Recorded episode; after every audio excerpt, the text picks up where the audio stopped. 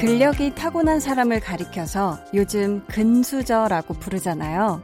이렇게 선천적으로 어떤 재능이나 능력을 가지고 태어나는 걸 부러워하는 경우 종종 있습니다.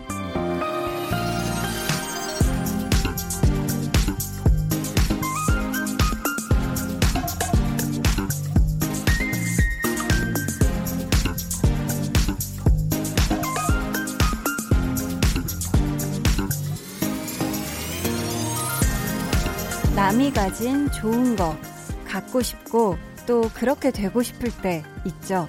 근데 그 좋은 게 나에게도 있지 않을까요?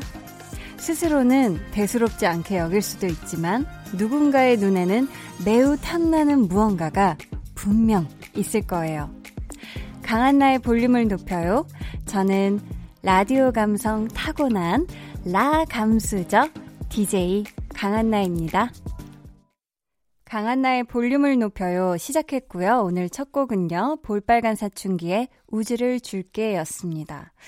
이 근수저, 근력을 타고난 분들을 근수저라고 부르는데 저는 음, 좀 상체는 아무리 운동을 해도 근력이 진짜 안 생겨요. 특히 팔 있잖아요. 어깨 쭉지, 팔 이런 거는 너무 근육이 안 생기고 반대로 이 하체, 다리는요, 그냥 걷기만 해도 아주 그냥 근육이 땅땅해져가지고요. 원치도 않은. 그렇게 되는데, 저는 근력 말고 뭐 선천적으로 타고난 게 있다 하는 게 있다면 좀 흥이 아닐까 싶어요. 저는 보면 뭐 춤도 그렇게 잘 추는 것도 아니고 뭐 노래도 그렇게 잘 부르는 건 당연히 아닌 걸 아시겠지만 저는 다 흥으로 부르고 흥으로 추거든요. 흥수저다. 네, 흥수저. 근데 아무리 좋은 재능을 갖고 있어도 내가 스스로 아, 내가 이런 좋은 걸 가지고 있어 라는 걸 모르면 아무 소용이 없잖아요. 그래서 내가 뭘 갖고 있는지 그거를 잘 찾아내서 발전시키는 것도 정말 능력인 것 같아요. 그리고 이걸 할 줄 아는 사람들이 어떤 후천적인 노력으로 자신에게 없던 무언가를 또 얻게 될 수도 있지 않을까 싶습니다. 저는 요즘 상체 운동이 그렇거든요. 근력이 엄청 좋아지고 있어요. 저희 오늘 2부에는요. 백은하 소장님과 함께 합니다. 배우는 일요일. 이번 주 주인공은요. 아, 영화계의 강태공 같은 분이죠. 연기로 관객들의 마음을 제대로 낚는 배우 유혜진 씨 이야기 나눠볼게요. 여러분 기대 많이 해주시고요. 그럼 저는 볼륨의 흥을 타고난 흥수죠? 광고 후에 다시 올게요. 저는 강한나의 볼륨을 높여요 DJ인데요. 못하는 게 없어서 큰일이에요. 목소리도 좋지, 전화 연결도 잘하지, 또 초대석은 얼마나 잘하게 효과음도 입으로 낼 수 있다고요. 뿌뿌뿌뿌. 한디, 이 정도면 저 flex 맞죠? 암요 암요. 세상에 이런 DJ는 없었다. 한 번 들으면 끊을 수 없는 치땡스 같은 목소리. 이미 골든 마우스 다 됐다. flex. 매일 저녁 8시 강한나의 볼륨을 높여요. 뾰라라라라.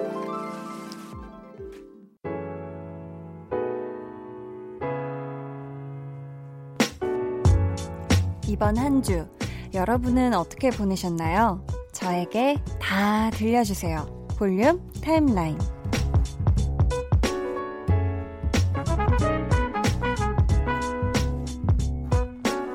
자, 7월의 첫째 주. 우리 볼륨 가족들은 청취자 여러분은 어떤 한 주를 보내셨을지 궁금한데요. 한번 볼까요? 고혁진님, 시험을 망쳤어요. 처음으로 아메리카노를 마셨더니 잠을 한숨도 못 자서, 못 자서 컨디션 조절에 실패했거든요. 유유 하셨습니다. 아이고, 원래 이런 커피를 마셔본 적이 없으신 분이셨나봐요. 우리 혁진님. 우리 고혁진님 사연 되게 종종 저희가 소개를 해드렸던 것 같은데, 아, 아메리카노를 못 마시는지는 오늘 제가 또 처음 알게 됐네요. 야, 근데 이게 진짜 컨디션을 올리려고 마셨다가 이렇게 아메리카노 때문에 잠 못 들어서 정작 시험 당일날 이렇게 또 망치셨어. 얼마나 지금 속상해요. 그쵸? 우리 혁진님, 하지만 또 시험은 또 있죠. 그쵸? 중간고사일까요? 기말고사일까요? 아니면 어떤, 뭐, 중요한 다른 어떤 시험일까요? 자격증 시험? 아무튼, 우리 혁진님, 너무 기운 쳐져 있지 않으셨으면 좋겠어요. 아셨죠? 이향우님은 요즘 한약을 먹고 있는데요. 투명한 컵에 한약을 부으려다 그만 컵을 거꾸로 놓고 부었어요. 바닥이, 어?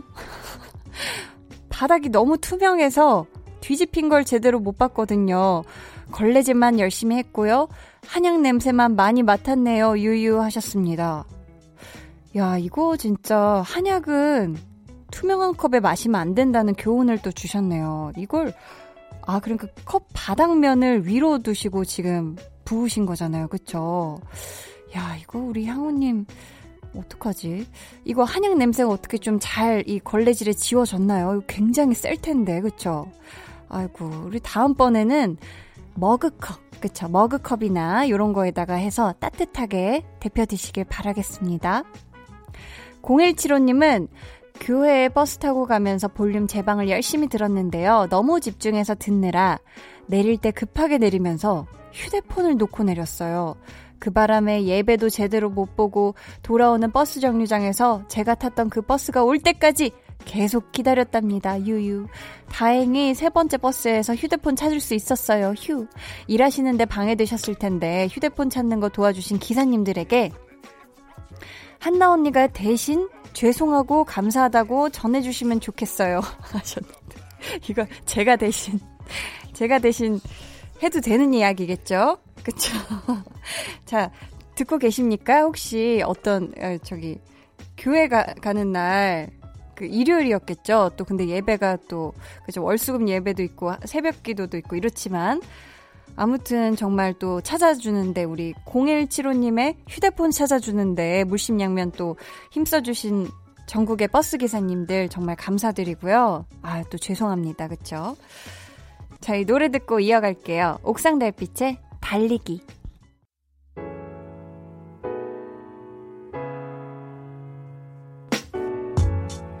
옥상 달빛의 달리기 듣고 왔습니다.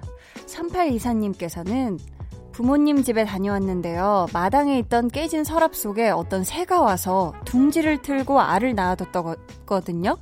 드디어 거기서 여섯 마리가 태어났어요. 제가 집안에 있으면 어미새가 짹짹 거리면서 새끼들한테 먹이 물어다 주는 소리가 다 들려요. 흐흐. 너무 신기하더라고요. 히히. 하셨습니다. 무슨 새일까요? 요즘 시즌엔, 요즘 철엔 어떤 새들이 날아다닐까요? 어, 기왕이면 또 좋은 소식을 물어다주는 제비? 제비나 까치? 뭐 이런 친구들이었으면 좋겠는데요. 아, 궁금하네. 여섯 마리나 다 태어나다니 정말 이 아기 새들이 짹짹짹짹 거리는 소리도 얼마나 귀엽고 우리 어미 새도 또 짹짹거리는 소리가 얼마나 귀여울까 그쵸? 아, 또 좋네요. 앞으로 우리 새 아가들의 사실 새는 새끼죠. 그쵸? 네, 우리 새끼들, 여섯 마리 새끼들의 성장기, 이렇게 털 뽀송뽀송해지고, 어, 둥지에서 날아가는 그 순간까지 우리 3824님도 한번 같이 잘 지켜봐 주세요. 양미라님은 시험이 끝난 고3 딸내미랑 남편이랑 행주산성 역사공원에 가서 낙조를 보고 왔어요. 집안에만 있다가 오랜만에 탁 트인 곳에 가서 낙조를 보니까 이게 행복이구나 싶더라고요. 우리 가족, 음, 지금처럼 몸도 마음도 건강하고 행복하게 잘 살았으면 좋겠네요. 윤성호 씨, 윤지연 씨, 사랑합니다. 하트 이렇게 보내주셨습니다. 어, 또 이렇게 고3 딸내미가 시험 끝나고 얼마나 또, 또 마음이 또 그랬겠습니까? 그쵸? 근데 또 가족이 다 같이 이렇게 뭔가 외곽에 나가서 교회에 가서 이렇게 낙조를 같이 보고 이러면은 참 뭔가 이렇게 힐링이 되죠. 그리고 아, 진짜 언제나 든든한 내 편인 가족과 함께 하니 난 두려울 게 없어. 라고 우리 남편분도 그렇고, 우리 양미라 님도 그렇고, 고3 따님도 그렇고, 그런 힘을 좀 받아서 오시지 않았을까 싶어요. 그리고 행주 산성 쪽이 그 장어구이가 굉장히 유명하지 않습니까? 아닌가요? 어, 저는 그렇게 알고 있는데, 아무튼, 가신 김에 아주 보양까지 하시고 오셨을 거라 전 믿을게요. 7192님은 저 동그랑땡 만들었어요. 홍고추, 당근, 양파, 두부, 고기를 조물조물하고 찹쌀 가루랑 달걀물 묻혀서 지글지글. 정말 맛있겠죠? 아, 토마토 케첩을 곁들이면 더 맛있어요. 신청곡은 태연의 불튀어. 아까 동그랑땡 뒤집는데 불티가 튀어서 깜짝 놀랐다니까요. 하셨습니다. 이야. 아니, 이거 정말 동그랑땡. 뭐, 명절마다, 그죠? 먹는 음식인데, 이게 은근히 또 손이 많이 가지 않나요? 전 만들어 본 적은 없고, 여태까지 먹어만 봤는데, 또 이렇게 동그랑땡 만드시다가, 신청곡까지 같이 엮어서 사연과 엮어서 보내주신 우리 7192님 감사하고요. 지금 신청하신 곡 바로 전해드릴게요. 태연의 불티.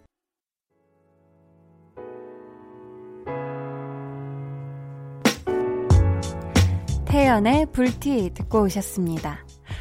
어, 6726님께서는요, 라디오 이모, 리모콘이 사라진 후 저희 집 주파수는 89.1로 반강제 고정 중입니다. 덕분에 강한나 씨 라디오도 듣네요. 웃음 웃음.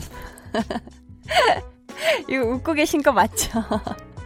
아, 이거, 야, 이거 정말 다행이네요. 그 어떻게 수동으로는 안 되는 건가 봐요. 그쵸? 아, 라디오 리모콘이 사라져서 덕분에 우리 6726님의 집안에 89.1이 쿨 FM이 지금 울려 퍼지고 있는 거잖아요. 8시마다 강한나의 볼륨을 높여를 반강제적으로 듣고 계신 우리 6726님 너무너무 감사하고요. 혹시라도 리모콘을 찾는다 해도 아, 그쵸. 어디 딴 데 안 가셨으면 좋겠어요. 피디님도 맞다고. 네.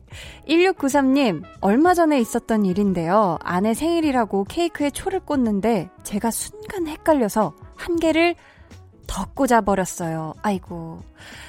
생일 파티 분위기를 망친 죄로 아들이랑 아이스크림 사러 나가서 눈치보다 들어왔고요. 어쩌다 이런 실수를 했을까요? 허허, 점점점, 유유유. 아, 이거 어쩌다 이런 실수를 하셨을까요? 설마, 아, 나이가 순간 헷갈리신 거죠. 근데 그럴 수도 있는 게 아직 2020년 된지 얼마 안 된 것 같은데 벌써 7월인 게 문제인데 아직 우리가 체감하기에 2020년이 된 지 얼마 안 된 것 같아서 아닌데 그러면 한 개를 덜 꼽으셨어야 되는데 하나를 더 꽂으신 거죠? 그래요. 그럴 수 있어요. 그럴 수 있지만 요건 조금 시간이 걸릴 것 같아요. 왜냐면 아내분께서는 야, 이제 진짜 같이 사는 세월 이렇게 됐다고 내 나이조차 모르는구나 하면서 너무 섭섭하실 수 있으니까 조만간 두 분 어떻게 두 분만 따로 아드님 없이 좀 데이트하는 시간 가지셨으면 좋겠어요. 아셨죠? 알콩달콩. 지금 1694님이 들으시면서 그럴 시간이 날까 약간 이런 표정을 본 것 같지만 아무튼 네. 2226님은 요즘 회사에 저랑 사이가 안 좋은 동료가 있어요. 왠지 기싸움을 하는 것 같기도 하고 자꾸 안 좋은 일로 엮이는 게 스트레스 최고치예요. 음. 둘 중에 한 사람은 제발 다른 부서로 가서 근무하면 좋겠는데 에휴, 제 마음대로 되는 게 하나도 없네요 하셨습니다. 아, 어떡할까요? 여러분, 이러면 어떻게 하는 게 좋을까요? 우리 볼륨 가족들이 좀 우리 2226님께 좀 좋은 방법을 지금 좀 올려주셨으면 좋겠어요. 저희 노래 들을까요? 기리보이 그리고 헤이지의 교통 정리.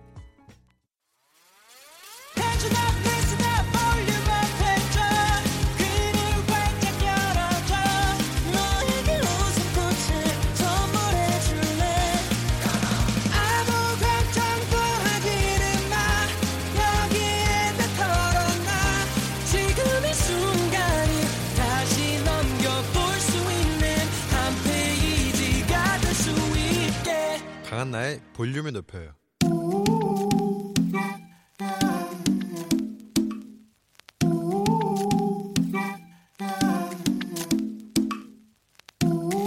볼륨 가족이라면 누구나 무엇이든지 마음껏 자랑하세요. 네, flex. 오늘은 이수만님의 flex입니다.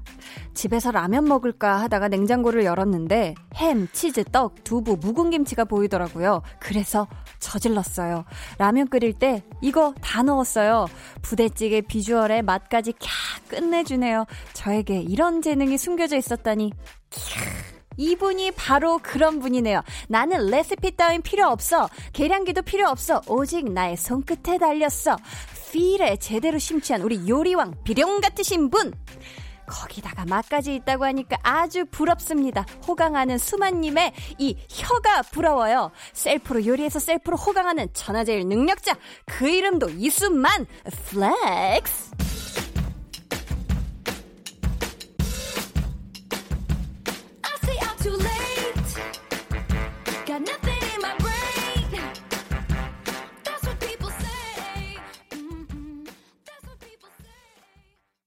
네, 오늘은 이수만님의 넷플렉스였고요. 이어서 들려드린 노래는요, 테일러 스위프트의 Shake It Off 였습니다. 사연 감사하고요. 저희가 선물 보내드릴게요. 여러분도 이렇게 자랑하고 싶어서 아주 입이 간질간질한 일이 있다면 저희한테 사연 보내주세요. 강한나의 볼륨을 높여요 홈페이지 게시판에 남겨주셔도 좋고요. 문자나 콩으로 참여해주셔도 좋습니다. 그럼 저는요, 광고 듣고 배우는 일요일 배우연구소의 백은하 소장님과 돌아올게요. 매일 저녁 8시 강한나의 볼륨을 높여요.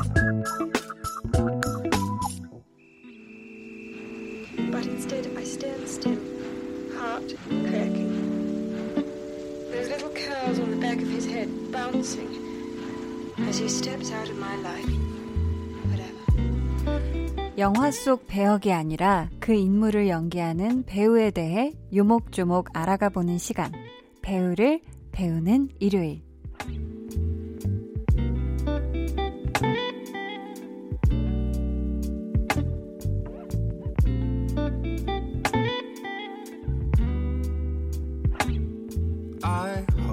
백은하 소장님 안녕하세요. 안녕하세요. 벌써 7월이 됐어요. 어, 7월이라지. 아, 이거 다, 사실 전 세계적으로 네, 네. 2020년 상반기는 다시 한 번 더 해야 되는 거 아닙니까? 어, 없던 걸로 쳐야 돼요. 이거 리플레이 해주셔야 되는 거 아닙니까? 그러니까요. 1월부터 다시 시작해야 다시 되지 시작해야 않을까. 됩니다, 지금. 아. 와 이렇게 순삭했어요. 6월이 순삭하고 음. 7월이 됐는데 0837님께서요. 갑자기 사연으로 간다고. 가쁜 사연으로. 어. 배우는 일요일. 네. 매주 배우를 한명 한 명 알아가는 재미가 있어요. 흐흐라고. 음. 아이, 소장님은 워낙에 또 배우를 사랑하시지만서도 음. 배우를 연구하시면서 가장 짜릿한 순간은 언제세요? 짜릿하다. 배우를 연구하면서 네. 내가 이렇게 될 거라고 예상했던 것이 음. 맞아 떨어지는 순간 짜릿하기도 하지만 어. 동시에 네. 저의 어떻게 보면 그뭐 걱정을 어. 걱정을 바꾸고 아. 오히려 그러니까 예상을 맞춰가는 순간 어. 그런 식의 그 완전 다른 짜릿함이 있긴 한 것 같아요. 아. 이 사람 이렇게 되면 어떡하지라고 걱정했는데 그걸 네. 뒤집어 버리는 사람을 어. 아니지롱하면서 이렇게 거. 그리고 아. 아. 이렇게 그래도 커나가지 않을까 혹은 이렇게 또 익어가지 않을까라고 음. 생각했던 사람이 딱 맞아 떨어진 순간 잘 또 그렇게 네, 되어가는 그, 모습 볼때 어, 순간들이 각자 다른 의미로 짜릿한 네. 것 같아요. 아, 그럴 때 짜릿하다. 음. 오늘 공부할 배우도 지금 즐거운 마음으로 연구를 하시던 분인가요? 그렇죠. 어. 그리고 어. 정말 저희 동네에 언저리 좀 사시는 분이시기도 해가지고. 아, 그래요? 네, 그리고 항상 조깅과 네. 그런 산책을 열심히 하시는 분이시라 아. 이렇게 그 북촌, 서촌 요쪽으로 이렇게 오가시는 분들이랑 만나실 수도 있는. 어, 자주 길에서 해요. 목격하실 네. 수도 있는 분이다. 네. 저희가 오늘 함께 공부할 배우는 요 몇 년간 예능에서도 아주 반갑게 만날 수 있었던 분 분인데요. 과연 누군지 목소리 먼저 만나볼게요. 호광열입니다. 제가 하트 지가 얼마 안 돼요. 죄송합니다, 죄송합니다, 죄송합니다, 죄송합니다. 땡이냐, 땡이냐, 땡... 무서우시면 죽으시던가. 좀 무서우면 시집까지 말해야지. 안 그래요? 그렇잖아요. 네, 영화 타짜의 한 장면이었고요. 이 목소리의 주인공은 배우 유해진 씨였습니다. 아, 고광렬입니다 하는 순간부터 뭐 모든 것이 다 끝났네요. 그러니까요. 아니, 이 영화에서는 일명 입화투의 1인자 네. 고광렬 역으로 아주 인상 깊은 연기를 보여주셨죠. 맞아요. 정말 그 한 영화 한 영화마다 캐릭터로서 너무 강렬하고 네. 동시에 거의 유행어와도 같은 아. 아주 시그니처 대사들을 또 머릿속에 팍팍 남겨주는 배우가 바로 네. 이 참바다 씨. 그러니까 유해진 배우인 것 같습니다. 아니 근데 이 타짜에서는 이 파트의 1인자시기도 하셨지만 정말 모든 그런 작품마다 이 말맛이 아, 맞습니다. 어쩜 이렇게 말이 맛깔나지지 하는. 그렇죠. 그리고 그 뭐 예능에서도 재밌어요. 보셔서 알겠지만 네. 엄청 노력하시기도 그 말맛을 연마하시기 위해서 이케요? 또 얼마나 다양한 이름의 제품들이 나오는지 정말 아이디어 뱅크세요. 진짜 어떻게 저런 이름을 아니, 진짜 1, 네. 1인 1가정에 진짜 유해진 배우 한 분씩 두고 싶은 그런 마음이 있죠. 그러니까요. 너무나도 쓸모 있는 사람이고 너무 멋지고 사랑스러우시고 예, 네, 맞아요. 그래서 정말 다양한 방식의 주제 에서 음. 다양한 방식 대화 대화를 나눌 수 있는 사람이기도 하고 그러니까요. 그게 예술의 끝 네. 혹은 아니면 실생활의 그 정보의 끝 모든 네. 것들을 다 아우를 수 있는 와. 정말 좋은 사람이자 음. 좋은 배우 네. 유해진 배우입니다. 참 유해진 씨가 작품 활동을 참 또 많이 해주셨어요. 그래서 저희가 간단히 필모그래피부터 살펴보고 시작을 할게요. 음악 주세요.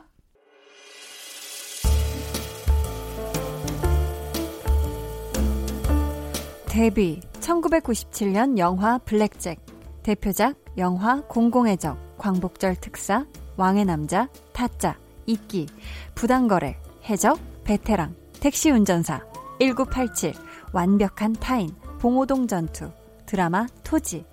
대표 수상 경력 2006 대종상 영화제 나무조연상. 2010 대한민국 영화대상 청룡영화상 나무조연상.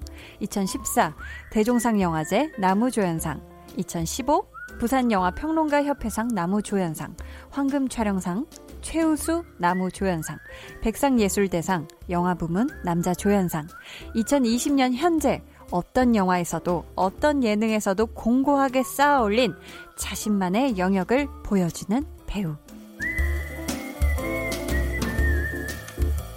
네, 지금 방금 삐지로 흘렀던 음악은요. 영화 타짜 OST 중에서 휘파람 여인이었습니다. 음. 아, 이 진짜 휘휘하는 이 휘파람 소리가 굉장히 유해진 씨가 가지고 있는 그 여유로운 어떤 그 매력을 또 보여주는 것 같은데요. 맞아요. 네. 유, 해진 배우 이게 예능에서 나올 때 보면 항상 좀 이런 태도 있으시죠. 휘휘휘 하면서 뭐 별로 준비한 게 없지만 하지만 사실은 엄청 산책 갔다 오시고 맞아. 근데 맞아. 모든 게 사실은 사실 준비되어 있는 상황. 그러니까요. 네. 아니 그리고 또 라디오 굉장히 좋아하시지 않나요? 맞아요. 그리고 그쵸? 제가 지난 뭐 어떤 다른 라디오 라디오에서 유해진 음. 배우에 대해서 이렇게 깊게 얘기를 한 적이 있었는데 네. 그 라디오를 듣고 문자를 보내주셨어요. 아, 다른 듣고 계셨던 거예요? 네, 그래서 다른 분에게 제 연락처를 물어서 문자를 우와. 보내셨더라고요. 그래서 저랑 아, 그렇게 뭐 친하게 지내거나 그런 뭐 변은 아니었었는데 네네. 네. 그렇게 또 아주 고마움을 담아서 그리고 진심을 담아서 문자를 보내주시는 걸 보면서 네. 우리 뭐 이재훈 배우도 그때 아 그런, 맞아요 네. 맞아요 그런 기대하고 있겠습니다. 네, 저희 기대 또 해보면서요. 네. 저는 진짜 워낙에 지금 나오신 거 영화 블랙잭하고 어 봉호동 전투 말고는 지금 일단 이 여기 필모에 있는 건 일단 다 봤고요. 그쵸. 드라마 토지를 못 봤네요. 어, 근데 이 사람들이 네. 그 약간 유해진 배우를 인식하고 보진 않았지만 음. 대부분 유해진 배우가 나왔던 작품들을 다 봤을 그런 작품들이 굉장히 많아요. 그건 네. 결국 유해진이란 배우가 등장하는 순간 그 영화는 흥행작이 된다. 라는 것과 네. 또 일맥상통하는 결론인 것 같다는 생각도 들기도 해요. 음, 정말 음. 그런 것 같아요. 저희가 오늘도 퀴즈를 또 준비를 해뒀으니까요. 여러분 끝까지 재미나게 들어주시고요. 저희는 우선 노래 듣고 와서 본격적인 이야기 나눠볼게요. 어, 멋진 남자 유혜진. 아이오 진, 진심을 얘기하신 건가요 지금? 조금 그랬나요? 아, 지금 이렇게 자 제가 하고서도 좀 당황했는데요. 네. 자 그런 약간 구호를 외치는 마음가짐으로다가 아, 노래를 한번 준비를 음. 해봤어요. 아이오아이의 와다맨. 네 노래 듣고 오셨습니다. 백은하의 사적인 정의. 자 소장님만의 시각에서 배우 유해진 씨는 어떤 분이신가요? 배우 유해진은 월간 말맛의 편집장 같은 사람이고 월간 말맛의 편집장 같은 사람이다. 네, 왜 손맛, 뭐 월간 낚시 뭐 이런 얘기 있잖아요. 네, 맞아요. 네, 근데 그 어. 아주 어떤 특정한 분야의 즐거움들을 음. 가지신 분들이 보는 그런 잡지잖아요. 아, 맞아요. 네, 근데 이 유해진 배우를 보면 음. 이 말맛이라는 거 하나만으로 음. 장인 같은 느낌을 받게 되거든요. 아, 진짜 그래요, 진짜. 이 말을 어떤 방식으로 구현하는가의 리듬. 음. 그 네. 어떤 단어를 선택하는가 아. 그리고 그 순간에 어떠한 얼굴을 보여주는가 같은 것들이 결국은 네. 뭐 표정으로 뭐, 어, 이야기들을 전달하는 것도 있지만 동시에 음. 말을 하기 위해서 표정을 쓰는 것 같은 느낌이랄까 그쵸, 그런 그쵸. 것 같아서 네. 이렇게 대한민국에서 말이라는 게 국어가 만들어진 이후로 이 음. 국어를 이렇게 즐겁게 사용하는 배우를 만난 적이 있나 네. 싶을 정도로 음. 어 음파 음파 파음 파음 하던 그 순간에서도 음. 와 어떻게 해적 저, 해적에서 네, 해적에서 네. 그러니까 뭐 수영을 하고 하는 것들을 저런 강의를 해낼 음. 수가 있는가 하는 것과 네. 말을 할 때 그 사람을 쥐락 펴락하면서 음. 이분이 배우를 안 했더라면 뭐 다른 시대에 태어났더라도 음. 누군가 앞에서 저렇게 말을 하면서 살았던 사람이겠구나라고 그쵸, 그쵸. 생각되는 그런 분이세요. 그래서 아. 어 시나리오를 통해서 어떤 영화를 처음 접하게 되는 경우도 저희 같은 경우는 있잖아요. 네. 그러면 네. 대충 아 이걸 배우들이 이런 방식으로 하겠구나라는 음. 음. 것들이 좀 상상이 되는 그런 게 있는가 하면 네. 유해진 배우는 도대체 어떻게 할지 잘 상상이 잘 안 되는 부분이 있는 것 같아요. 아. 그 사람만의 그 리듬으로 이걸 네. 어떻게 소화하고 구현해낼지가 너무너무너무 기대되게 만드는. 아. 그걸 뭐 제작진들, 뭐 감독님들 혹은 시나리오 작가들도 그럴 테고 네. 뭔가 시나리오를 먼저 읽었던 사람들이 항상 아, 이거 어떻게 유해진이 하지? 다들 음. 이런 이야기들을 하게 되고, 음. 뭐 완벽한 타인들 같은 영화를 보면 이 영화가 전 세계에서 아. 가장 많이 리메이크된 영화거든요. 아, 그래요? 그래서 이 영화는 뭐 이탈리아판도 있고, 뭐 프랑스판도 있고, 네. 스페인판도 있고, 근데 오. 영화가 거의 트레이싱 페이퍼로 이렇게 딱 올려놓은 것처럼 거의 똑같아요. 아. 그, 그 캐릭터들이나 이런 뭐 대사들 같은 것도 심지어 컷도 비슷하거든요. 어, 네, 그래서 네. 그런데도 불구하고 모든 세계 사람들이 공감 공감하는 음, 음. 가장 21세기 즉 전 지구인들이 가장 사랑할 수밖에 없는 그런 아. 어, 아주 두려움을 담고 있는 그런 영화잖아요. 완벽한 네. 타인. 그 핸드폰을 둘러싼 그쵸. 스마트폰을 둘러싼 이야기. 그 게임 실제로 했다가 막 우는 사람들이 많다 그러던데. 그 실제로 집, 집안이 다 끝나게 되죠. 근데 와, 네, 네, 가족이 다 찢어지게 되는 그런 음, 음. 상황을 맞을 수 있는 그런 영화인데 네. 제가 그 리메이크작을 한 세네 편을 다 봤거든요. 아. 근데 유일하게 다른 건 유해진 배우. 분 없어요. 진짜 유해진 배우의 증 아, 유해진 최고였어요. 배우는 어느 나라에도 그 캐릭터를 그렇게 소화하는 사람이 없어요. 와 정말 유해진 선배님이 막 대사하고 막 그 제일 흥분하셨을 때 그쵸 그 베란다 씬 있잖아요. 울분토 할 때 전 진짜 아예 그냥 울면서 봤거든요. 웃으면서 무릎을 치면서 울면서 네 가장 보수적이었었던 그 남자가 아. 사실 이 친구들 사이에 가장 네. 숨기고 싶었던 비밀을 가진 친구의 비밀을 음. 감싸는 순간 대신 네, 같을 네. 때아 이 캐릭터 캐릭터의 매력이 느껴지기도 하지만 음. 그 캐릭터는 이미 시나리오상에 이미 있었던 그런 캐릭터라면 아. 그 베란다에서 만들어진 그 테라스 씬에서 네. 어 이런 키티 잠옷을 입은 이 누님에 대한 사랑을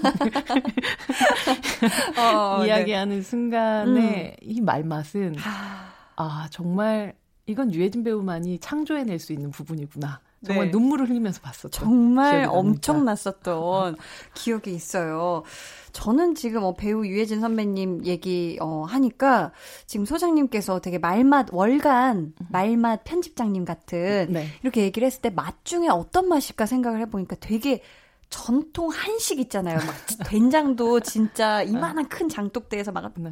퍼가지고 막 음. 구수하고 막그 음. 고추장도 막 칼칼한 그런 한식을 엄청 음. 잘하는 그런 조리장. 아, 조리장. 한식 조리장이 음. 그 맛이 아닐까. 맞아요. 그런 또. 그리고 정말 음. 그 테이블에 차려진 식탁에 차려진 어떤 반찬의 네. 개수도 너무 아유, 많을 것 같은 그쵸. 그런 느낌입니다. 그러니까요. 네.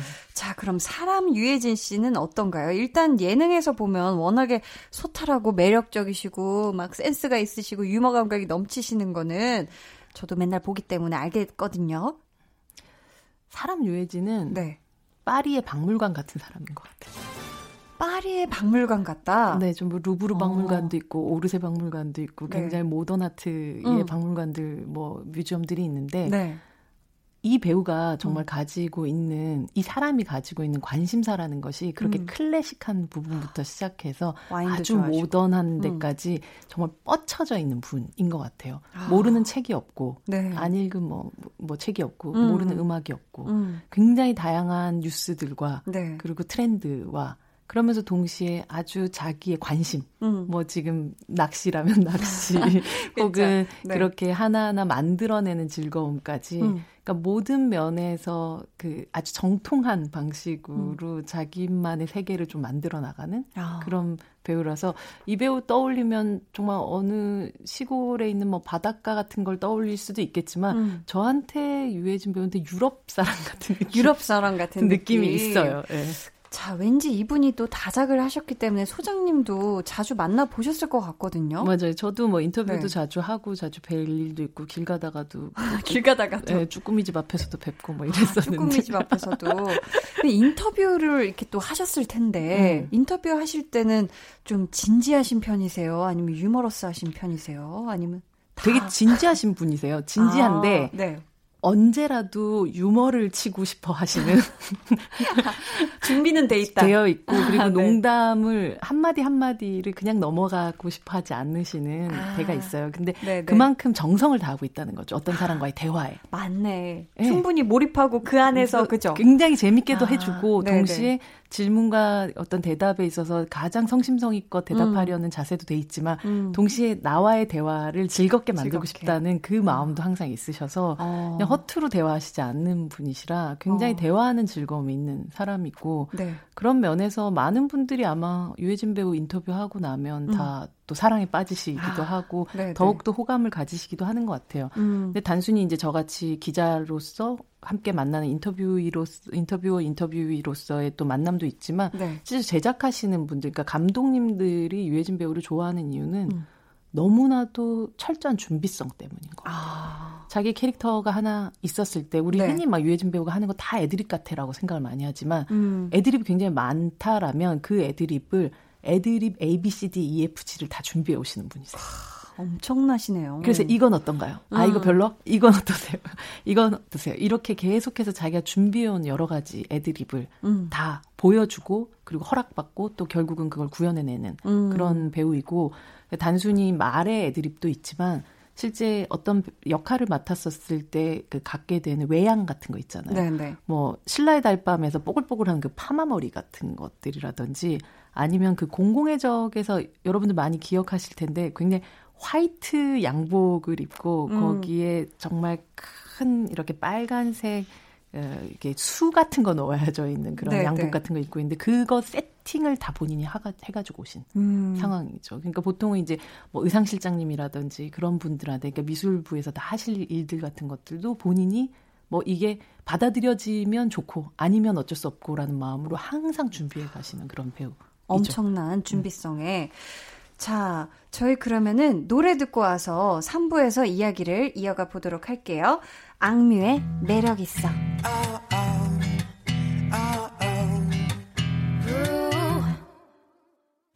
매력 있어 내가 반하겠어 다이어트 중 마주친 치킨보다 더 매력 있어 어쩔 땐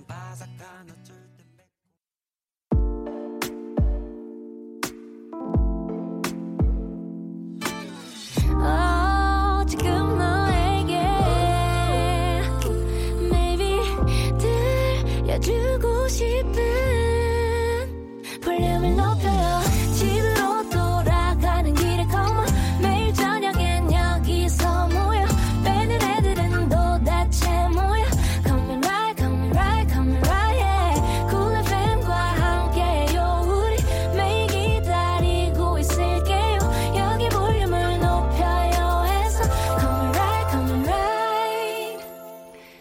강한나의 볼륨을 높여요. 3부 시작했습니다. 배우는 일요일. 배우연구소의 백은하 소장님과 함께하고 있고요. 오늘의 배우는 유혜진 씨입니다. 어, 이선영 8616님이 유혜진 씨 너무 멋져요. 매력 넘치고요. 흐흐. 혹시 연기하실 때 어려웠던 배역이나 역할이 있으셨는지 궁금해요. 하셨는데요. 혹시 소장님 아세요? 유혜진 씨가 다른 작품보다 유독 고민을 많이 하셨던 역할이 있었는지? 근데 아마 이제 영화 초반에 공공의 적 같은 작품이라는 음. 그 전에만 해도 이제 유해진이라는 배우를 그렇게 인식하면서 보게 되지는 않았던 것 같아요. 네. 그 보통 음. 조연으로 등장하는 경우에는 영화에서 차지할 수 있는 지분이 적기 때문에 그쵸. 자기가 등장하는 순간에 그 대사를 혹은 아니면 그 순간에 자기의 몸을 음. 어떤 방식으로 보여줘야 되는지 정말 고민을 많이 하고 음. 등장했었던 영화였던 걸로 제가 알고 있는데 네. 공공의 적 때 이제 준비를 했을 때 설경구 배우가 했던 얘기를 들어보면 음. 어, 이 유해진 배우 같은 경우는 애드립의 이 아짜까지도 그러니까 아. 그러니까 이제 말의 어미까지도 고민을 하는 배우라는 어. 얘기를 하셨었어요. 그래서 네. 뭐 아, 뭐, 의외로 겁 많소라고 해야 되나? 아니면 그 의외로 겁 많네라고 해야 되나? 뭐 이런 아, 거 같은 거 있잖아요. 네네네. 네, 네. 이런 아. 것들까지 준비를 해 놓고. 음절 하나하나. 네. 어. 오지만 네. 또 동시에 현장으로 갔을 때는 그 고민 속에 있는 것이 아니라 그 고민을 버리고 또 연기를 하신대요. 오. 그래서 그런 것들을 보면서 굉장히 놀랍다라는 그 옆에 있는 동료들의 증언들 같은 것들 되게 많이 듣기도 했었고, 네. 이제 조금씩 조금씩 그런 방식의 그, 그 어떤 긴장감 음. 같은 것들은 떨어지지만, 음. 그러면서 좀 더 유연함 같은 거는 좀 더 높아졌지만, 음. 그 준비성 하나만큼은 절대로 느슨해지지 않는 배우인 아. 것 같아요. 어, 오늘 배우는 일요일. 어떤 어려운 배역도 정말 결국 자신만의 색깔을 완벽하게 소화해내는 배우 유해진 씨에 대해 공부를 하고 있죠. 이제 소장님의 원픽 들어볼 시간인데요. 오늘도 아 고민 많으셨을 것 같아요. 워낙 작품이 많다 보니까. 그러니까요. 네. 그러면 일단 여쭤볼게요. 백은하의 신의 한수 뭔가요? 신의 한수는 바로 이끼의 덕천입니다. 아. 이끼라는 영화가 있죠. 되게 무서웠어요. 되게 무섭죠. 되게 무서웠어요. 맞아요. 진짜 보면서. 저도 사실은 그 그냥 귀신이 나오는 공포 영화보다 음, 음. 이런 사람 네, 그리고 아무도 모를 것 같은 음. 그런 동네에서 음. 집단적으로 벌어지는 네. 폭력들 같은 음. 것에 대한 두려움을 가지고 있는 사람이라서 이 영화가 바로 그런 것을 보여주는 그런 영화였었죠. 네. 정재용 배우라고 알아볼 수 없을 만큼 노역 분장을 한 예, 정재용 배우의 오른팔 역할로 등장을 하는데 음. 여기서 보면 처음에 보면 이 사람은 그냥 그, 그 아주 전형적인 그냥 오른팔 음. 그냥 모든 것들이 다 막 맞춰주는 그런 조수 같은 음. 그런 사람처럼 보이다가 네. 어느 순간 싹 확 바뀌면서 음. 이장의 비리를 거의 빙의한 듯이 쏟아내는 그런 장면이 있어요. 음. 그땐 거의 약간 아, 신들렸다 이런 느낌을 받았던 그런 장면이고 네. 아마 코믹하고 조금 재밌고 말맛 살리는 그런 음. 어, 애드립의 황제 같은 유해진 음. 배우를 기억하셨던 네. 그런 관객들의 이끼 이끼에 대한 충격이 굉장히 컸었던 어, 걸로 기억을 합니다. 섬뜩한 그 눈이 확 뒤집히거든요. 일단 음. 그러면서 이렇게 눈이 뒤집으면서 말을 막 거의 이렇게 방언하듯이 쏟아내게 되는데 음. 그 순간 정말 그 카메라의 장난이라고 할 수 있는 그런 컷 같은 것들도 하나도 존재하지 않은 상태로 그냥 네. 줄줄줄줄 그것들을 이어나가는 그 리듬감 같은 게 너무 엄청나요. 음. 그래서 와 이 장면만 하나 이렇게 딱 보고 싶다라고 느낀 적이 되게 많았었는데 네. 실제로 뭐 너튜브 같은 데 보면 그 장면만 이제 딱 떼서 이제 아. 이렇게 편집해 놓으신 분들 되게 많더라고요. 아, 그런가요? 네. 저도 네. 집에 가는 길에 꼭 다시 음. 보고 싶네요. 네. 사실 또 유해진 씨 얘기하면서 영화 딱 한 편만 얘기한다는 게 이게 좀 말이 안 되잖아요. 맞아요. 그래서 소장님의 신의 한 수에 아깝게 뽑히지 못한 작품을 한번 들어볼까 하는데요. 어떤 작품인가요? 좀 되게 어 많은 작품들이 있는데 음. 어 이장가 군수라는 작품이 아, 이장가 군수. 네. 네 근데 이 작품에서 보면 정말 그런 어떤 지금 삼시세끼에서 보여주고 있는 음. 어떤 그 호흡들의 원형? 아. 같은 걸 만날 수 있는 그런 작품이어서 또 차승원 배우 차승원 씨랑 호흡을 맞췄던, 맞췄던 그런 작품이고 그쵸. 두 사람의 어떤 인연의 시작 같은 그런 작품이기도 해서 음. 네. 어떤 관객들 어떤 세대의 관객들은 유해진 배우를 어느 시점부터 봤느냐가 아. 조금 다르긴 하더라고요. 그쵸, 그쵸. 예를 들면 우리가 브래드 피트를 뭐부터 봤냐, 뭐, 음. 톰 크루즈를 어디서부터 봤냐, 이런 음. 거랑 비슷하게. 맞네. 디카프리오를 어디서부터, 어디서부터 봤냐. 이런 거랑 되게 비슷하게. 네. 약간 유해진 배우로서 판독하는, 음. 어, 어떤 연식 같은 게 좀 있는 것 음. 같은데. 아, 이제 약간. 다르겠네요. 네, 맞아요. 뭐, 부당 거래로 기억하는, 뭐, 이끼로 기억하는, 어. 혹은 뭐 최근에 완벽한 타인으로 기억하는 아니면 아. 정말 예능 나오는 아저씨 아니야라고 생각하는 아, 맞네, 그런 맞네. 배우들 그런 여러 세대들이 있는데 또 네. 이정가 분수를 보신다면 네. 어 예능 나오는 아저씨 아니야라고 생각되는 뭐 음. 2000년대 이후의 그런 세대들한테는 음. 아 이것이 바로 원형이로구나라는 음. 걸 느끼게 되는 아. 그런 영화일 것 같아요. 근데 또 예능에서 차승원 씨랑 워낙에 되게 절친 케미를 또 보여주고 계신데 맞아요. 두 분이 영화를 이거 말고도 다른 영화를 하셨을까요? 뭐 신라의 달밤 같은 경우 네, 같이 네. 나왔었죠. 또. 아 네. 그러셨었구나. 네. 워낙에 두 분이 정말 예능에서 진짜 한 해 두 해의 호흡이 아닌 것 같아가지고 맞아요. 많은 분들이 보면서 정말 음. 또 두 분의 또 매력을 맞아요. 약간 음. 그 유해진 배우와 차승원 배우는 실제로 외향적으로 봤었을 때는 굉장히 좀 다른 느낌 같은 것들이 있잖아요. 네, 네. 누군가는 엄청 도시적으로 보이고 음음. 음. 누군가는 엄청 막 농촌에서 있을 것 같은 느낌이 괜히 구수할 것만 구수할 것 같고. 근데 음. 실제 두 사람은 완전 또 다른 느낌의 사람이잖아요. 그쵸, 여러분들이 그쵸. 보시면 알겠지만 음음. 제가 음. 아까 전에 프랑스 뮤지엄 같은 사람이라고 그러니까. 얘기했었는데 그런 느낌. 이제 그런 느낌이라면 오히려 차승원 배우 같은 경우는 차주부 같은 느낌을 그쵸, 더 가지고 그쵸. 있기도 하고. 맞아요. 그래서 이 두 배우가 그러니까 어떤 콤비라는 게 세대 세대마다 또 시기마다 또 존재를 하는데 음. 되게 희한한 콤비로서 음. 영화에서도 음. 예능에서도 혹은 뭐 드라마도 아마 또 뻗어 나갈 수 있는 그런 음, 음. 콤비가 아닐까라는 생각 듭니다. 네. 자, 저희 그러면 노래 듣고 오도록 할게요. 영화 이기 엄청 스릴 넘치죠. 그래서 이 노래를 준비해 봤습니다. 에이프릴의 스릴러.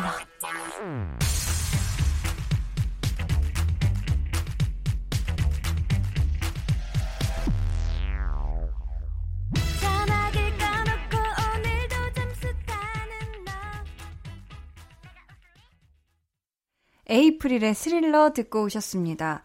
어, 소장님, 올해 유해진 씨가 나온 영화 지금 개봉을 앞둔 것도 있다면서요? 네, 이제 올해 아마 음. 이제, 여름에 가장 또 큰 영화들이 몇 개 개봉을 하게 되는데요. 네. 그 중에 하나가 조성희 감독의 승리호라는 작품이에요. 아. 김태리 배우가 또 새롭게 음. 아주 다른 느낌의 SF의 여전사 여전사?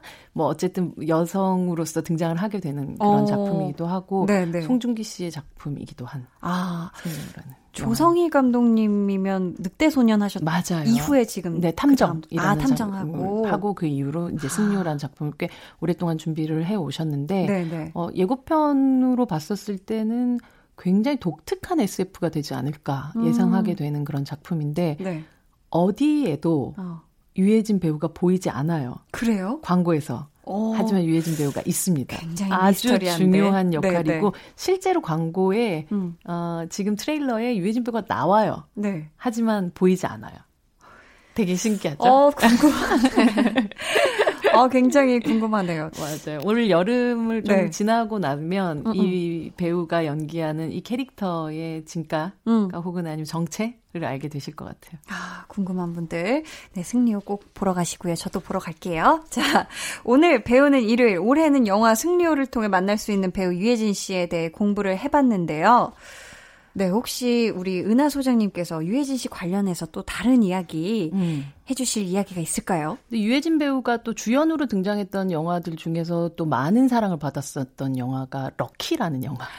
럭키 맞아요. 네, 이 럭키라는 영화 굉장히 그 유해진 배우가 예를 들자면 유해진 네. 배우가 등장한다 음. 하는 순간 사람들이 아 웃을 준비가 되어 있거나 뭐 이런 음. 경우들이 되게 많잖아요. 그쵸. 근데 이 영화 속에서는 대부분 자기가 별로 웃기고 싶지도 않고 어. 그리고 난 지금 엄청 냉혹한 킬러고 그쵸. 네, 그리고 나는 아주 심각한데 비밀스럽고. 아주 비밀스러운데 그쵸, 그쵸. 그 모습이 계속적으로 웃음의 포인트로 작용하는 그런 영화. 아, 맞네요. 네, 럭키. 네, 자기가 어떤 사람이었는지를 기억 상실이 돼버린 냉혹한 킬러가 킬러. 온몸에 그 이미 배어 있는 킬러로서의 네. 본능이 생활인으로서 어떤 장기를 갖게 되는가를 보여주는 그쵸. 칼질 분식집에서 단무지로 거의 아트를 하시지 않으셨나요? 용을 만드시죠, 아, 거의. 진짜 웃겼었는데. 아, 맞네요. 저도 극장 가서 봤었던. 맞아요. 그래서, 아. 어, 이혜진 배우가 무표정으로 음. 진지하고, 그리고 거의 멜로의 주인공 같은 순간을. 보여주는데도 불구하고 음. 계속해서 그것이 아주 극단적인 코미디로 승화되는 그런 음. 영화 라서 음, 이 네. 영화는 네. 좀 굉장히 또 많은 분들이 대중적으로 사랑하기도 하셨고 네, 네. 또 유해진 배우의 어느 순간 사실은 내가 왜 이 남자한테 빠져들고 있지라고 생각하면서 맞아요. 멋있음을 느끼게 되는 음, 음. 음. 그런 캐릭터이기도 하고 영화기도 해서 네. 저는 뭐 이 영화 여러분들 혹시 안 보신 분들이 있으시다면 네, 네. 럭키라는 영화를 아직까지 안 보셨다면 그것은 럭키. 아 그것은 럭키다. 아 그것은 당신이 행운이다. 이제 네. 다음부터 이제 아. 이 럭키를 볼 수 있는 아직 눈이 있으니 다행이다. 지금 생각합니다. 날씨가 너무 더워서 럭키 보면서 시원하게 빵빵 아, 터지면 너무 좋을 것 같아요. 그러네요. 그죠? 딱 좋은 그런 이 계절과 딱 맞는 영화입니다. 네, 추천합니다. 럭키. 자, 어, 이제 퀴즈를 내드릴게요. 정답 맞추신 분들 가운데 추첨을 통해 다섯 분께 문화상품권 선물 드리니까요. 소장님 말씀 귀 활짝 열고 들어주세요. 네. 배우 유해진 씨는 예능 삼시세끼를 통해 절친인 배우 차승원 씨와 매력적인 케미를 보여주셨는데요. 두 분이 같이 출연한 영화도 있습니다. 평화롭고 한적한 충청도 산골마을을 배경으로 한 이 영화의 제목은 무엇일까요? 네. 1번 이장과 부녀회장. 어, 오묘하네요. 음, 네. 음. 2번 이장과 군수. 3번 이장과 타자. 어 이거 헷갈릴 수 있지 않을까요? 네, 어, 정말 붙는 가, 게 있는데. 네, 각각 제목마다 음, 네. 굉장히 장르가 갈리네요. 장르가, 어, 그러니까 장르가 달라지네. 그러니까 1번, 이장과, 이장과 부녀회장. 뭐 얘기가 돼요. 아, 장르. 멜로라인, 장, 멜로라인. 장르 오묘하네요. 네. 오묘. 2번, 이장과 네. 군수. 어. 이거 뭐 정치 스릴러입니까? 그죠 네. 3번, 이장과 타짜. 아, 이거 자. 참. 다, 이 모든 제목이 아주 네. 흥미진진합니다. 그러니까요. 어떤 네. 제목도 지금 다 흥미가 있는데요. 네. 저희 문자 번호 샵8910 짧은 문자 50원, 긴 문자 100원이고요. 어플콩 마이케이는 무료입니다. 지금 아시는 분들은 바로바로 바로 정답을 보내 주세요. 자, 그러면 저희 소장님 이번 주도 함께 해주셔서 정말 정말 감사하고요. 그러게요. 정말 이런 음. 그 유해진 배우 같은 배우는 정말 작품이 너무 많기 때문에 한 작품 네네. 한 작품만 얘기해도 하루가 다 갈 것 같은 느낌이 들긴 해요. 그러니까요. 네. 저희는 여기서 소장님 보내드리면서 이 노래 들려드릴게요. 영화 1987의 OST였죠. 이 영화에도 우리 또 유해진 씨가 출연을 하셔서 이 노래 들려드리도록 하겠습니다. 김태리, 강동원의 가리워진 길. 소장님 안녕히 가세요. 다음 주에 뵐게요. 네. 매일 아침 시계바늘이 9시를 가리키면 어디 가세요? 커피 한 잔 하고 가세요. 또 힘든 하루를 보내고 시계바늘이 한 바퀴 돌아 저녁 8시를 가리키면 어디 가세요? 좋은 음악 들으면서 저랑 놀다 가세요. 매일 아침 9시 커피 향 풍기는 이연우의 음악 앨범 매일 저녁 8시 강한나의 볼륨을 높여요.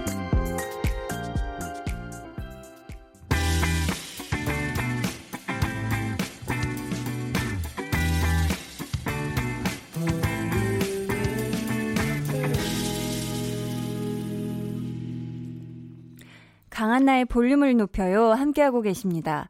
오늘 배우는 일요일은 유혜진 씨에 대해 공부를 해봤는데요. 저희가 앞에서 퀴즈 내드렸죠. 유혜진 씨가 배우 차승원 씨와 함께 나왔던 영화 제목을 맞춰주시는 거였는데, 1번, 이장과 부녀 회장. 2번, 이장과 군수. 3번, 이장과 타짜. 정답은요, 2번 이장과 군수였습니다. 이 영화가 2007년에 개봉한 코미디 영화인데요. 여러분이 어떻게 짐작하셨을지는 모르겠지만 이장 역할을 차승원 씨가 맡았고요. 군수 역할을 유해진 씨가 연기를 해 주셨었는데요. 여러분 어떻게 반전이었나요? 저는 굉장히 어울리는 배역이 아니었나 그렇게 생각을 하고요. 저희 정답자 중에서 문화상품권 받으실 다섯 분은요. 방송 후에 강한나의 볼륨을 높여 홈페이지 공지사항 선곡표 게시판에서 확인해 주세요. 강한나의 볼륨을 높여에서 준비한 선물입니다.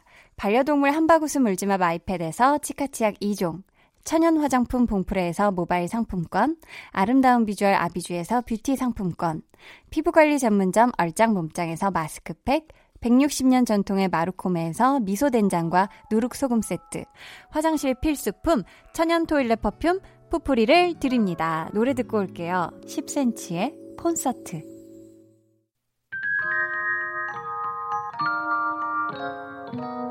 오늘 그대로는 어땠나요? Yeah. 별일 없었는지 궁금해요. 다 들어줄게요. Oh yeah. 나와 함께 시달가면 돼요.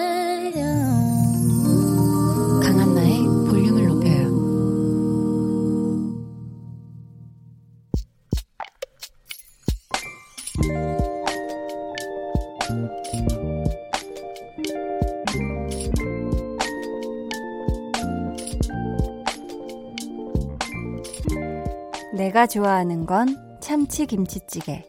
그가 좋아하는 건 돼지고기가 들어간 김치찌개. 어차피 요리는 내가 하는 거고, 그렇다면 내가 먹고 싶은 대로 하면 될 텐데. 매번 그가 좋아하는 걸 만들게 된다. 이런 게 아내의 마음인가 싶다.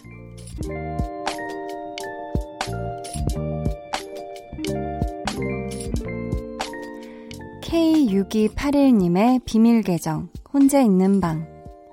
결혼한 지 3개월째, 한창 그럴 만한 신혼부부.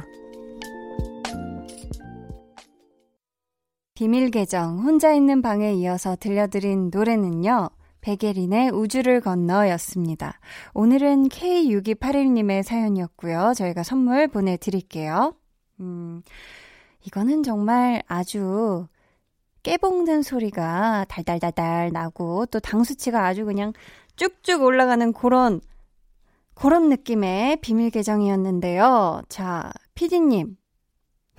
피디님. 아니, 그, 피디님께서도 혹시, 어, 사모님을 위한 그런 요리를 해주시나요? 대답을 안 해주세요. 안 하시나봐요. 그쵸? 자, 그렇다면, 자, 참치김치찌개와 돼지고기 김치찌개. 갑자기 이 노래는 왜 하시는 거예요? 아, 홍범 PD님이 모르겠다. 그냥 나는 가정의 평화만을 바랄 뿐이다. 라는 느낌의 비지를 깔고 계신 것 같은데요.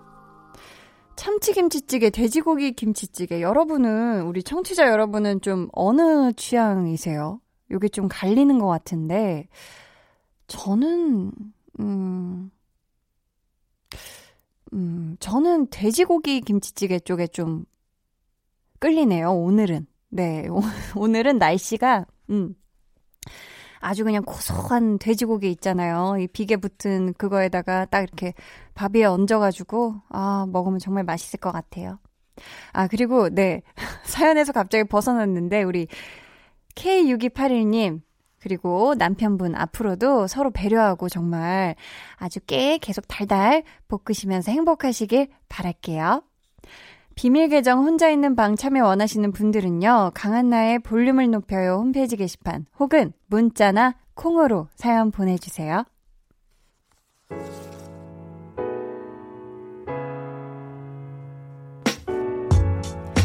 4057님, 얼마 전에 유치원 다니는 사촌 동생이 생일이었어요. 그래서 직접 만들기 키트를 1시간 동안 골랐어요. 또 키트가 집에 왔길래 3시간 동안 예쁘게 포장했고요. 생일날에는 평소보다 2시간이나 일찍 일어나서 준비했어요. 동생을 위하는 제 마음 어때요? 멋지죠? 하셨습니다.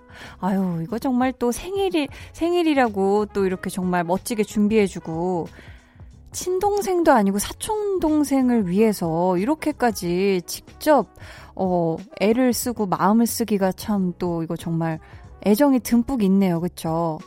근데 이게 만들기 키트가 또 종류별로 굉장히 많은 걸로 아는데, 우리 4057님이 어떤 만들기 키트를 사셨을까요? 동물 만들기? 이건 그냥 제가 동물을 좋아해서 한번 유추를 해봤는데요. 아무튼 3시간 동안 예쁘게 포장된 그 마음 또 잘 우리 사촌 동생한테 잘 전달됐을 거예요. 저희 오수민님은 얼마 전 우연히 먹어본 초당 옥수수 맛에 반해 폭풍 검색해서 초당 옥수수를 주문했어요. 과일처럼 아삭아삭한 맛이 나더라고요. 먹을 생각하니 너무 행복하네요. 흐흐. 여름하면 제일 먼저 떠오르는 게 저는 옥수수거든요. 한디, 옥수수 하나 하실래요? 크크크. 하셨습니다. 아, 주시면 저야 먹죠. 아, 아, 뒤에 갑자기 한테 옥수수 하나 하실래요? 이러니까. 네, 옥수수 없어서 못 먹죠. 근데 이 옥수수의 품종 중에 하나인데, 초당, 슈퍼당, 당이 엄청 많아서 초당 옥수수라고 한대요.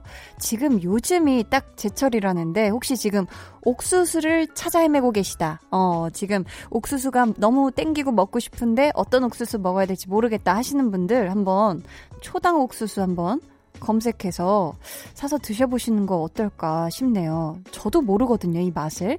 근데 진짜 여름에 쪄먹는 옥수수가 기가 막히죠, 그쵸? 저희 여기서 노래 한 곡 듣고 올게요. 레드벨벳의 환생.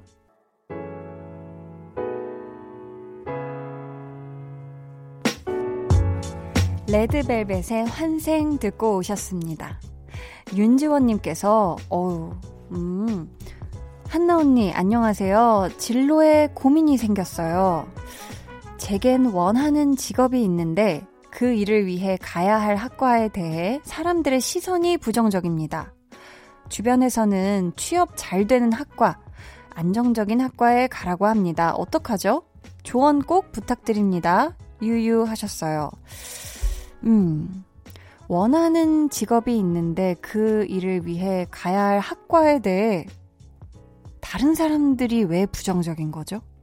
좀 여기서부터 저는 좀 이해가 안 가는데 일단 저는 지원님이 지금 딱 하고 싶은 게 명확하신 거잖아요. 어떤 건진 모르겠지만 원하는 직업이 있는 건데 저는 그 원하는 게 있으면 그거에 맞는 학과를 맞춰서 가시는 게 더 맞다고 생각을 하거든요. 왜냐면 어 굳이 그쵸 내가 어 지금 하고 싶은 직업이 정확하게 있는데 다른 취업이 잘 되는 학과를 가는 건 의미가 없다고 생각을 하고 우리 지원님이 주변 분들이 이제 지원님의 인생을 살아주는 게 아니기 때문에 어, 걱정을 해주는 건 감사하고 고마운 마음이지만 우리 지원님의 의지대로 선택을 하셨으면 좋겠고 우리 지원님도 주변에서 왜 그런 얘기를 하는지 한번 같이 숙고를 해 보신 뒤에 많이 고민해 보시고 어, 잘 결정을 하셨으면 좋겠어요. 저는 원하는 직업에 맞는 학과를 가는 걸 추천합니다. 민주 엄마님은 고3 수험생 딸을 둔 엄마인데요. 울 딸, 작년부터 내신과 수능에 대한 스트레스 탓인지 잦은 두통과 피부 트러블 증세로 병원 다니는 게 일상이 됐어요. 아이고. 게다가 코로나19 영향으로 수업도 원활하게 이루어지지 않다 보니 더 초조해하고 조바심을 느끼는 것 같아요. 전 엄마로서 그저 곁에서 묵묵하게 응원할 수밖에 없어 속상할 뿐이네요. 평소 볼륨을 높여요를 열심히 듣는 딸에게 응원의 메시지라도 전하고 싶어요. 딸아, 엄마는 바라는 거 없어. 그저 너만 건강하면 그걸로 만족하니까 여유로운 마음으로 잘 준비해서 좋은 결과 얻길 바랄게 하셨습니다. 음. 참 지금 닉네임이 민주 엄마이신 걸 보니까 우리 따님 이름도 민주이지 않을까 싶은데요. 아이고 이게 근데 진짜 스트레스 받으면 그 정신적인 스트레스가 몸으로 바로 나타나죠. 일단 잠도 못 자고 제대로 그쵸?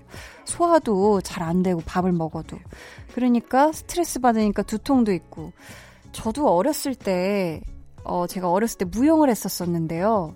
전 그때 잘 먹고 잘 잔다고 생각을 했는데, 이게 막 잘하고 싶고 스트레스를 많이 받으니까 막 편두통이 엄청 심했었거든요. 그때 정말, 아, 진짜 건강이 최고인데, 뭐 이렇게 열심히 하겠다고 머리가 아플까 한데, 근데 그게, 이게 생각처럼 안 돼요. 내가 아무리 마음 편하려고 해도, 그래서 우리 민주 엄마님이 어, 옆에서 든든하게 이렇게 말씀해 주시는 거, 요것만으로도 우리 민주 씨한테 힘이 될 것 같고, 옆에서 잘 또 응원해 주시고, 만나는 과일 같은 것도 잘 챙겨 주시면서 묵묵하게 응원해 주시는 게 최고이지 않을까 싶고요. 우리 민주 씨도 지금 고3이라 많이 힘들고 지칠 텐데, 화이팅! 했으면 좋겠어요. 저희 그러면 노래 듣고 오도록 하겠습니다. 뷔의 Sweet Night. 안녕하세요. Kiss the Radio DJ 박원입니다. 여러분은 지금 KBS 쿨FM의 보조개 여신 강한나의 볼륨을 높여요와 함께하고 계십니다. 저는 밤 10시에 올게요.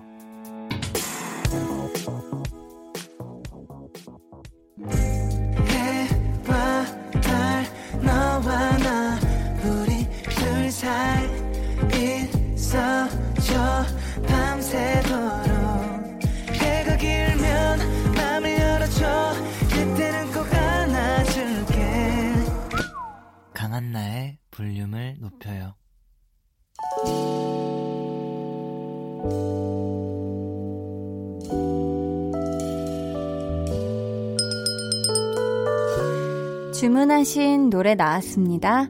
볼륨 오더송.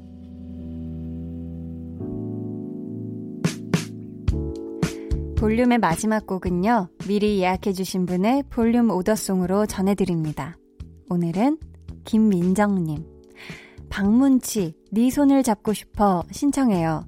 아이들과 북적대다가 남편과 단둘이 있는데, 음, 뭔가 묘하게 어색한 것 같은 이 느낌? 제가 슬쩍 손잡을까 해요. 하트, 하트, 하트. 음!